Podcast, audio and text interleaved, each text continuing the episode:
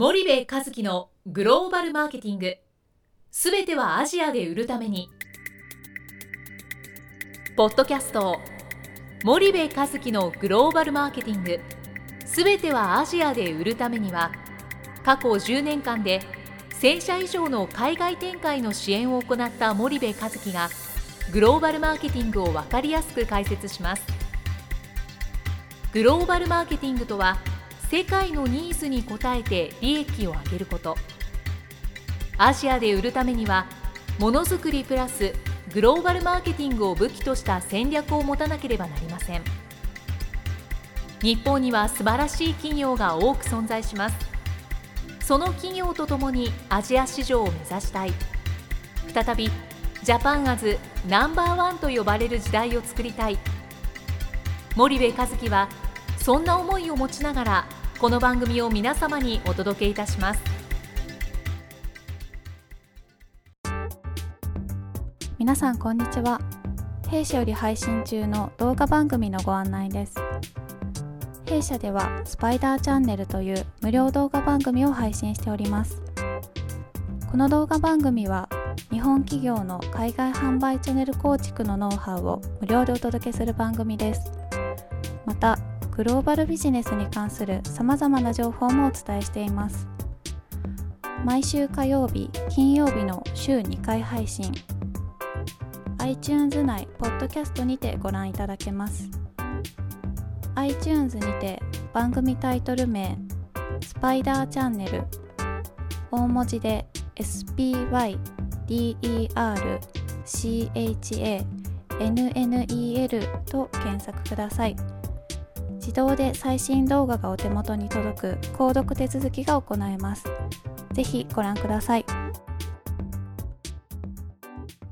皆さんこんにちは。ナビゲーターの小林真彩です。皆さんこんにちは。森部和樹です。はい。森部さん本日のポッドキャストの内容なんですけども、はい。と先月11月21日水曜日に、はい。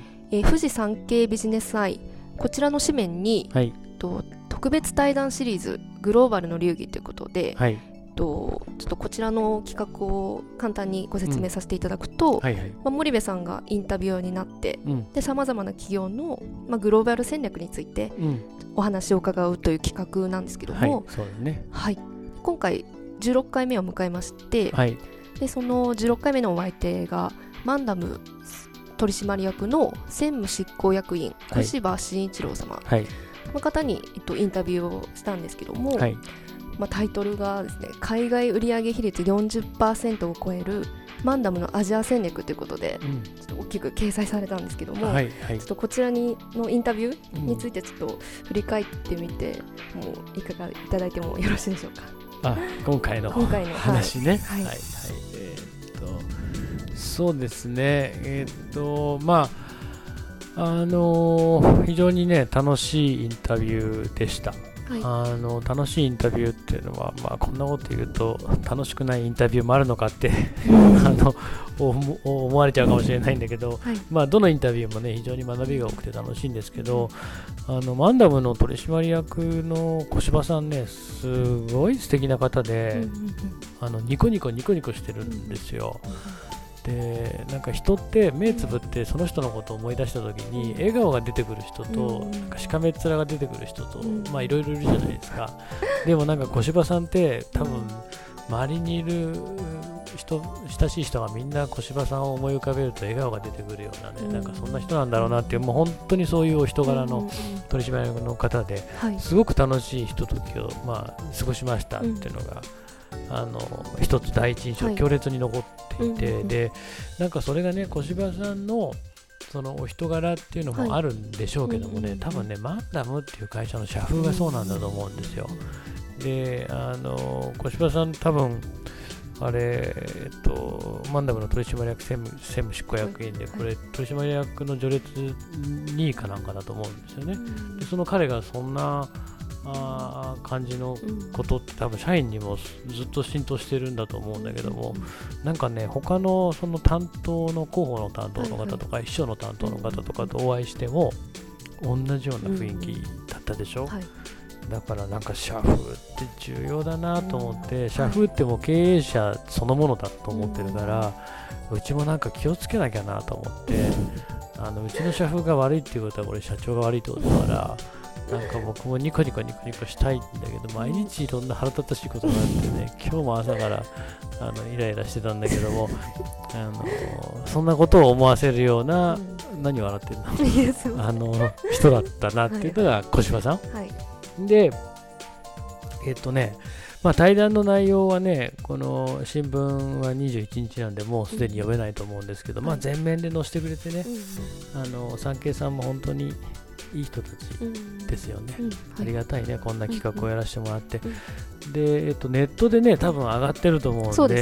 えっと、森部和樹スペースマンダムとかって打てば、多分ネットで出てくると思うんで、うんネットはね、新聞よりももっと長く、ねね、記事も出て、写真もいっぱい載ってるんで、読みやすいと思うんですよ。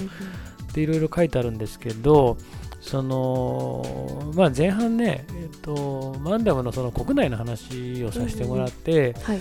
まあ、顧客第一主義とうんうんいうような話が、まあ、メーカーではよくよく聞かれる話が、まあ、あるわけなんですよ。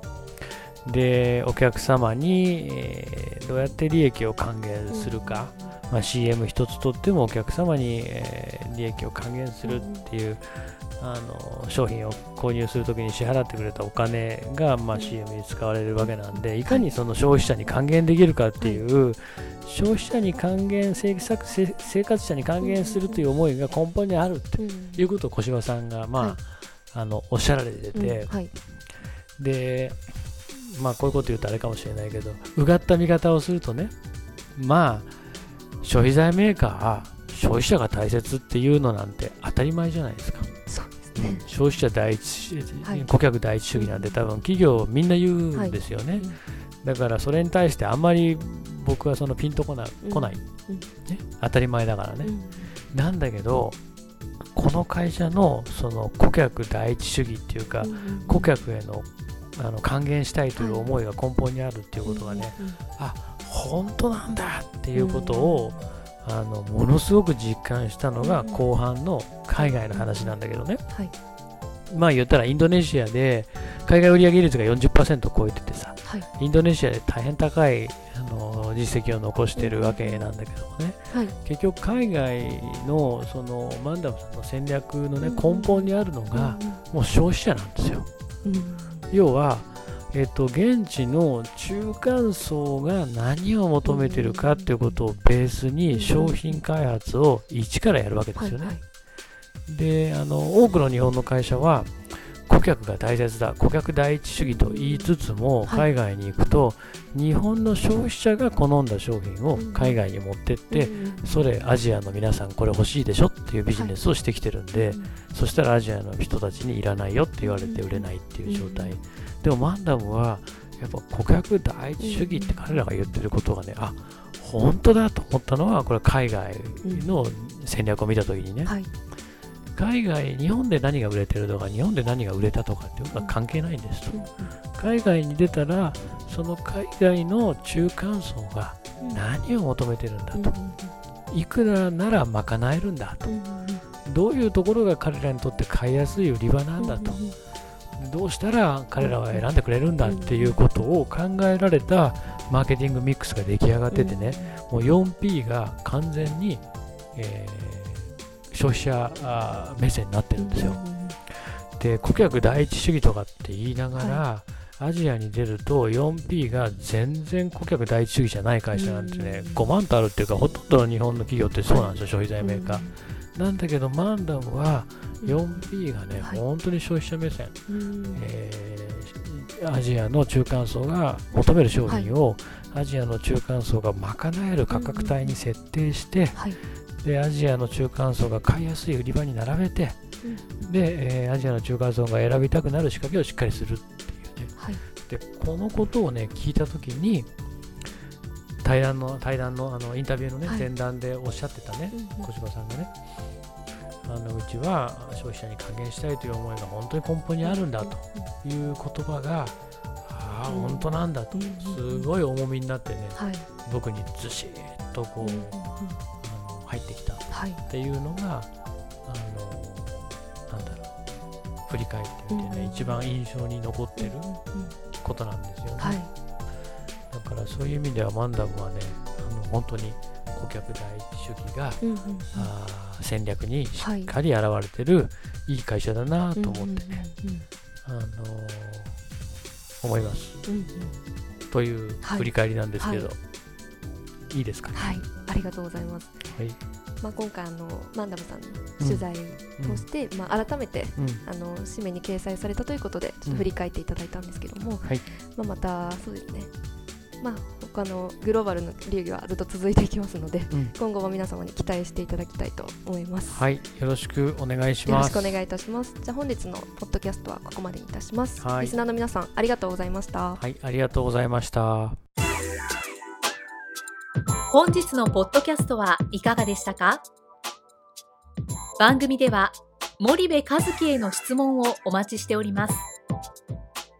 ご質問は podcast アットマーク spydergrp.com ポッドキャストアットマークスパイダー .com までお申し込みください。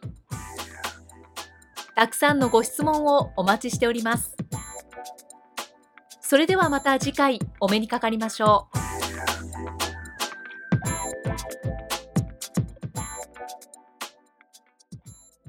森部和樹のグローバルマーケティング。